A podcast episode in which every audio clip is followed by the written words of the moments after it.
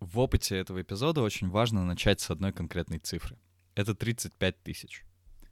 35 тысяч — это количество решений, которые мы принимаем за один день в среднем по осознанным решениям, по всем людям. Конечно, это только результаты некоторых экспериментов и результаты некоторых оценок. Точной цифры никто не знает. Но 35 тысяч — это примерно по одному решению каждые 2 секунды. Это очень большая цифра, и это на самом деле достаточно, возможно, ожидаемая цифра, потому что мы принимаем реально огромное количество решений в нашей жизни. И это не учитывая тех решений, которые мы принимаем неосознанно, то есть о которых мы не задумываемся.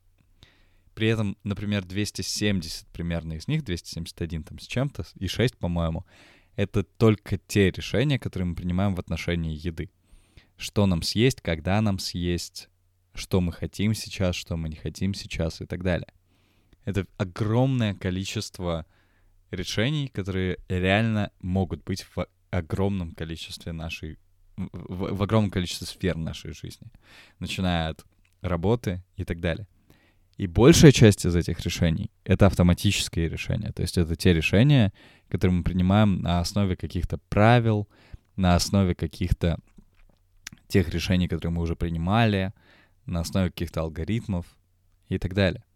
И в целом, если разделить то, как мы принимаем решения, то можно выделить две большие группы. Первое — это решения на основе правил. Это большая часть наших решений, и это те решения, которые мы гипотетически можем автоматизировать. А второе — это те решения, которые мы принимаем, по сути, спонтанно. И это как раз-таки то, что отличает нас от алгоритмов, от машин, от искусственного интеллекта и так далее. Это какой-то внутренний источник решений, который работает у нас практически сам по себе, и никто разгадать его до сих пор пока что не может. И именно это причина, почему до сих пор не существует какого-то крутого искусственного интеллекта, который мог бы сознательно принимать решения, как, как принимаем их мы, по сути.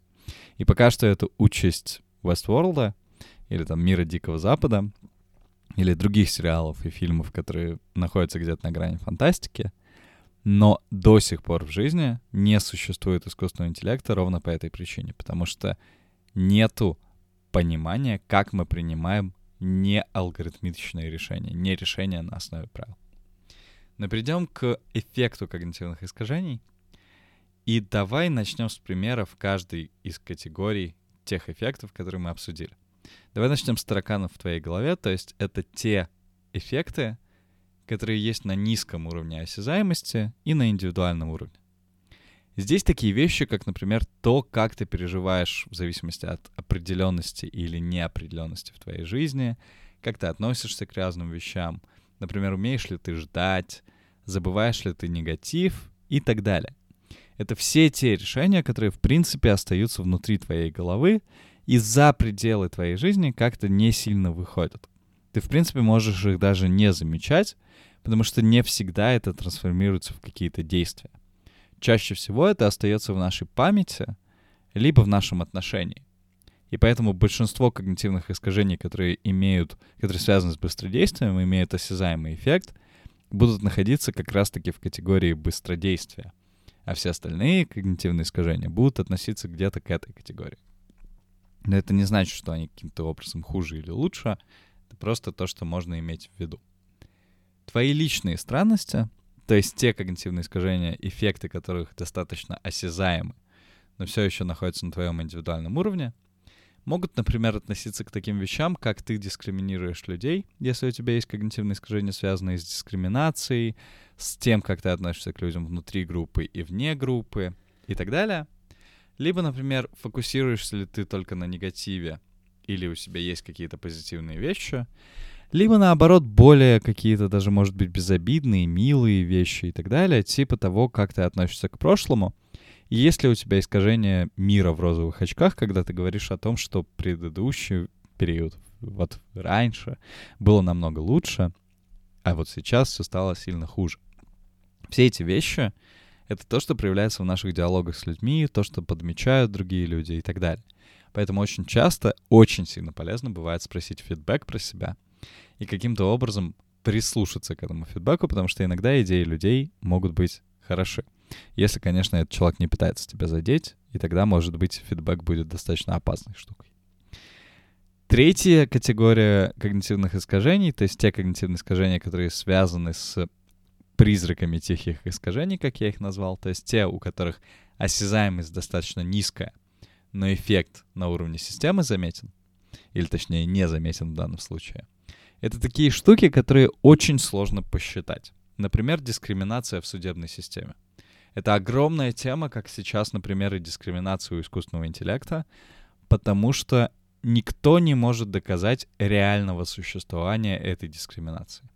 Тот факт, что мы можем действительно посчитать количество кейсов и посмотреть, например, что есть штуки, связанные с расовой дискриминацией или, например, с половой, с гендерной дискриминацией и так далее, это все штуки, которые доказать очень и очень сложно. Потому что гипотетически могло просто так получиться, что это конкретный один кейс, который подтверждает то, что действительно судья дискриминировал кого-нибудь. Или это, например, просто совпадение, что в большинстве случаев нарушения закона, например, действительно это были люди цвета, там people of color, например, черные, либо испанских национальностей и так далее в США. И это действительно большая проблема, потому что доказать, что это действительно дискриминация, а не какое-то совпадение, практически невозможно. И это иногда можно делать кейс-то-кейс, но вот так вот на рамках того, что происходило уже до этого — и что в нашу судебную систему или судебную систему США или любую другую судебную систему встроены какие-то дискриминационные штуки, бывает очень-очень сложно.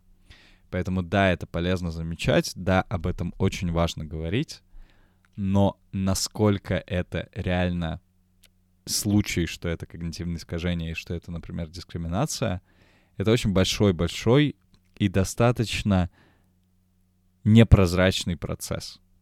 Поэтому реально как бы доказывать это по сравнению с тем, чтобы просто кидать обвинения, это две большие разницы. Ну и такие вещи, например, как недостаток фокуса у компании, когда она не знает, куда она идет. Или плохое планирование у компании. Это все вещи, которые могут быть призраками тихих искажений, когда ты, например, просто на встрече обсуждаешь нерелевантные вещи, и у тебя огромный байк-шейдинг эффект, когда ты обсуждаешь укрытие велосипедов по 45 минут, а все остальное, что важно обсуждать, 5 минут. И вот эти вот все штуки, они, может быть, даже и безобидные. Ты не можешь людей уличить в них. Но очень часто они каким-то образом вкрадываются потихоньку в нашу жизнь, в нашу корпоративную жизнь, в нашу личную жизнь и так далее. А вот потенциал для скандала — это какие-то большие громкие штуки. И вот тут вот уже идут вещи, которые доказать достаточно легко, потому что они очень заметно выделяются. И одним из ярких примеров когнитивных искажений, которые на уровне системы существовали достаточно долгое время, это как раз-таки опять дискриминации, связанные с гендером. И это, например, такое движение, как MeToo. Или то, что сейчас в России происходит с домашним насилием, что огромная большая тема из-за отсутствия закона про а, защиту жертв домашнего насилия и связанных с ним законодательных актов. Из-за этого сейчас много обсуждений, много скандалов и много всего происходит в отношении домашнего насилия, жертв домашнего насилия, не, а, в, в рамки ни в какие не влезающих а, отношения к женщинам и так далее.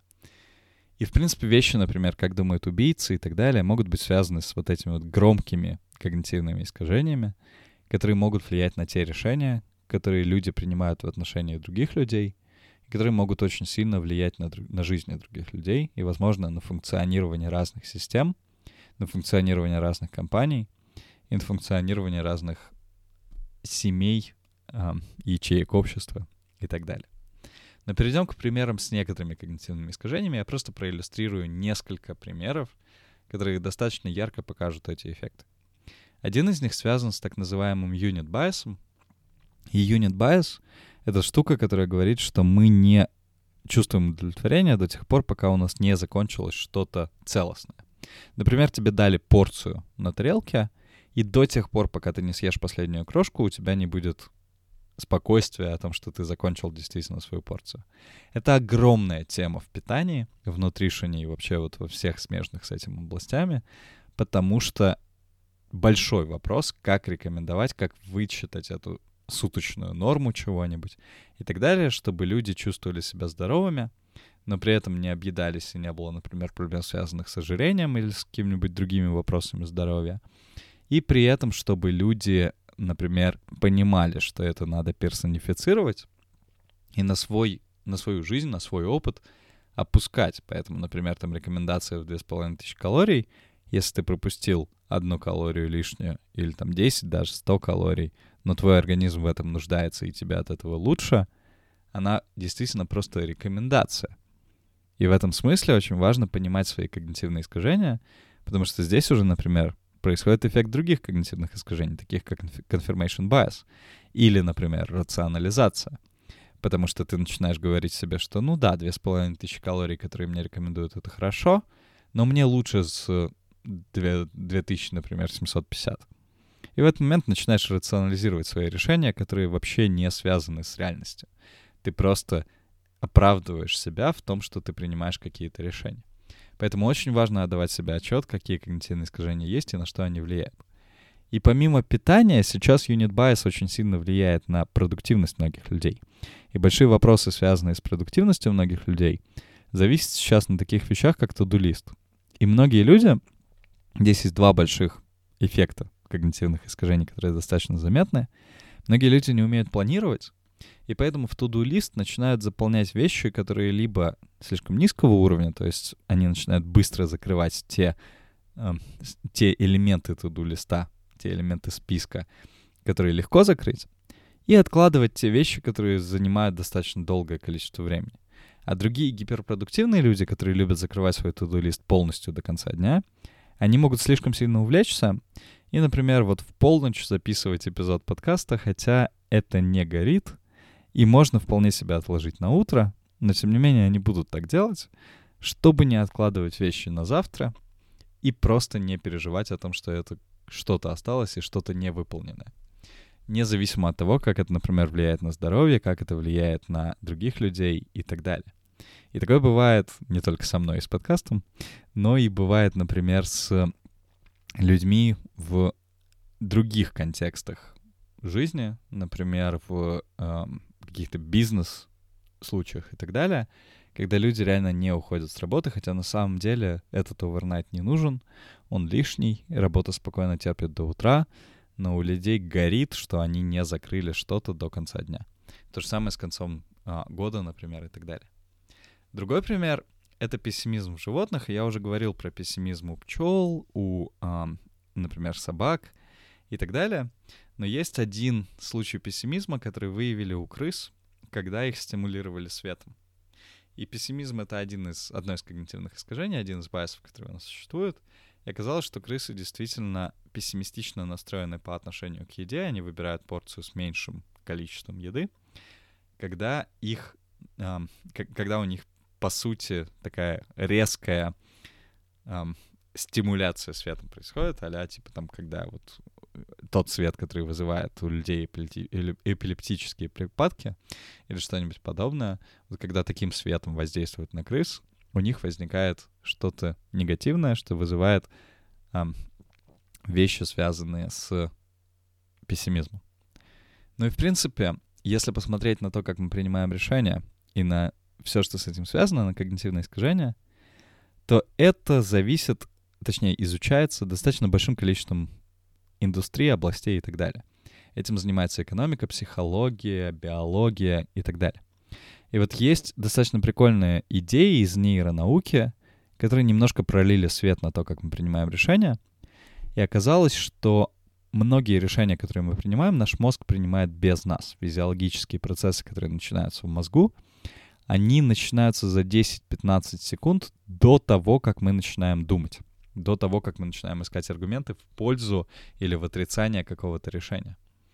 И вполне возможно, что, в принципе, например, те решения, которые мы принимаем, или те обоснования, которые мы придумываем, это действительно просто рационализация обоснования, которые подвластны нашим когнитивным искажениям, а вот решения, которые мы принимаем, мозг принимает сам по себе. Поэтому, возможно, иногда очень важно слушать просто свой мозг, а не пытаться рационализировать и найти какие-то факторы, связанные с твоим решением. Но об этом мы поговорим побольше в edutainment, а здесь последнюю вещь, которую я расскажу в опыте, это то, это достаточно большая вещь, но это то, как когнитивные искажения связаны с разными психологическими и психическими состояниями, например, депрессия, тревожность и другие вещи. И я проиллюстрирую сначала это на примере фобии, как, например, искажение подтверждения, то есть confirmation bias, может влиять на развитие твоей фобии.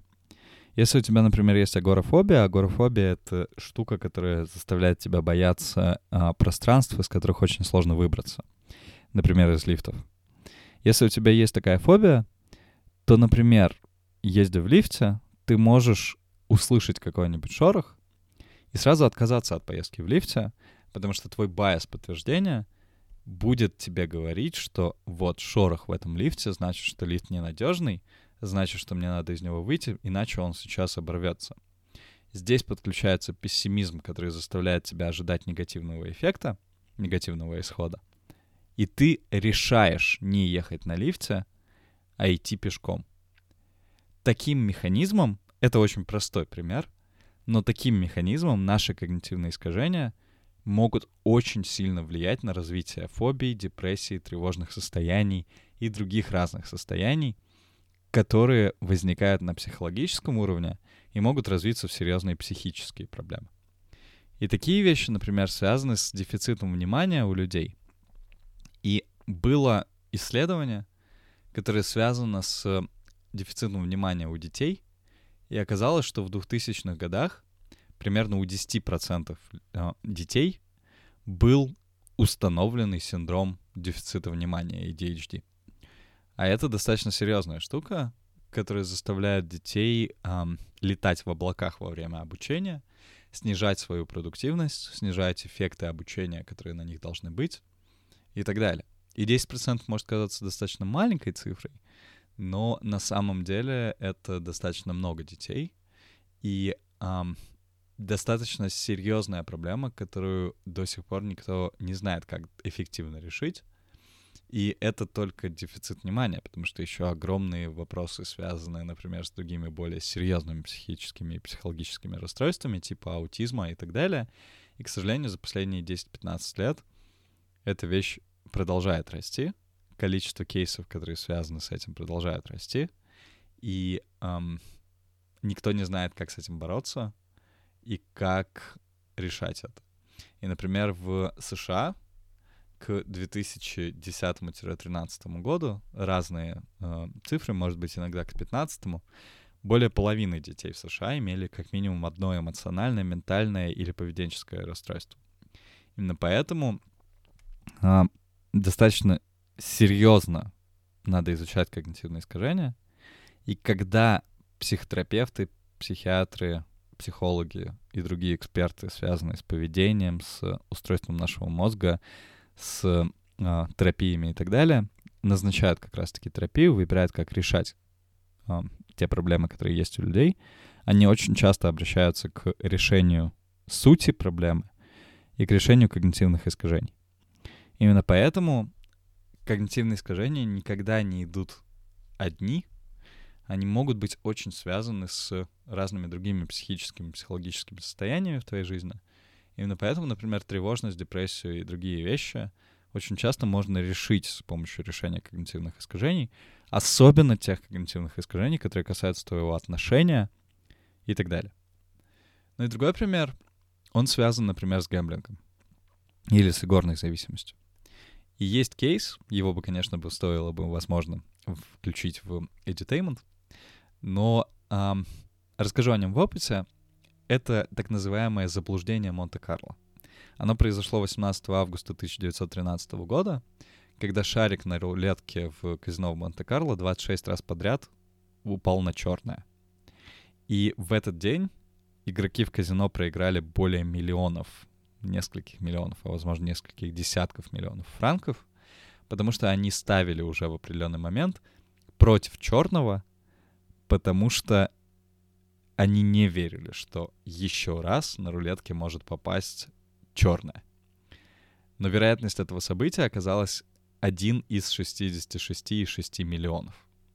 То есть если действительно считать, что механизм рулетки не смещен и не сломан, а многие игроки считали тогда, что, возможно, это а, действительно что-то подстроенное, в чем их нельзя упрекнуть, потому что 26 раз подряд это достаточно мощно. Но если все-таки считать, что а, ничего смещенного там не было и так далее, то а, вероятность это один из 66 миллионов. И даже те, кто подкованы в теории вероятности, они бы никогда бы не ожидали такого события. Но в этом и есть прикол вероятности, что вероятность — это не конкретный исход. Именно поэтому люди, забыв про это, продолжали ставить на красный и проигрывать свои деньги. Хотя на самом деле вероятность каждого отдельного выпада- выпадения шарика, она не зависит от предыдущего. И поэтому люди просто забыли об этом и продолжали делать что-то, что уводило у них деньги. И такие вещи, как гэмблинг, как э, другие решения, которые принимает человек, другие зависимости, например, и так далее, они очень часто связаны с когнитивными искажениями. И есть несколько историй, истории людей, которые, например, рассказывают, я не буду вставлять ссылки на них, если есть интерес, предлагаю прогуглить тебе самостоятельно про это, но разные истории людей, которые рассказывают про свои зависимости, они очень часто сводятся к тому, что я понимаю, что я не хочу делать что-то, в чем я зависим, например, принимать наркотики, или курить, или часто выпивать, или делать что-нибудь еще. Но я продолжаю это делать, потому что я чувствую себя связанным, и я чувствую, как будто это происходит на автомате. Это практически классическая история любого интервью с, любо, с любым зависимым человеком. И в этом смысле эту зависимость и это чувство констрейна, это чувство какой-то связанности, и это чувство, что ты не можешь вырваться из этого замкнутого круга, довольно часто дают когнитивные искажения. Потому что ты начинаешь подтверждать, что ты действительно не можешь, ты не можешь собраться с силой воли и нарушить этот круг, и так далее и тому подобное. И поэтому очень часто когнитивные искажения лежат в основе наших психических, психологических и поведенческих расстройств, которые очень часто важно исправлять с помощью когнитивных искажений. Поэтому в следующем эпизоде мы поговорим, как исправлять причину этих когнитивных искажений и какие инструменты для этого есть, чтобы, возможно, это начало помогать тебе, в том числе с депрессией, с тревожностью и с другими, возможно, неустановленными кли- клиническими а, экспертами и так далее проблемами, которые у тебя могут существовать, но, конечно, здесь я должен говориться о важном дисклеймере, что звучит как будто когнитивное искажение — первая причина всех этих проблем, но на самом деле это не всегда так. И иногда депрессия, тревожность и другие вещи могут возникать независимо от когнитивных искажений. И первую причину здесь, причинно-следственную связь здесь, наблюдать достаточно сложно. Поэтому говорить о том, что когнитивные искажения возникают Э, в результате депрессии или когнитивные искажения вызывают депрессию, нельзя. Здесь может происходить достаточно связанная вещь, что одновременно из-за какой-то третьей первопричины или просто друг из-за дружки они развиваются быстрее. Но то, что когда ты пытаешься бороться с более серьезными психологическими, поведенческими или, возможно, даже психическими расстройствами, нужно обращать внимание на когнитивные искажения, потому что это штука, которая ходит рука об руку, у которой есть огромная корреляция с этими вещами. Это точно важно. Но об этом мы поговорим в большей степени в следующем эпизоде. А пока у нас остался еще и edutainment с разными прикольными историями, которые связаны с эффектами когнитивных искажений.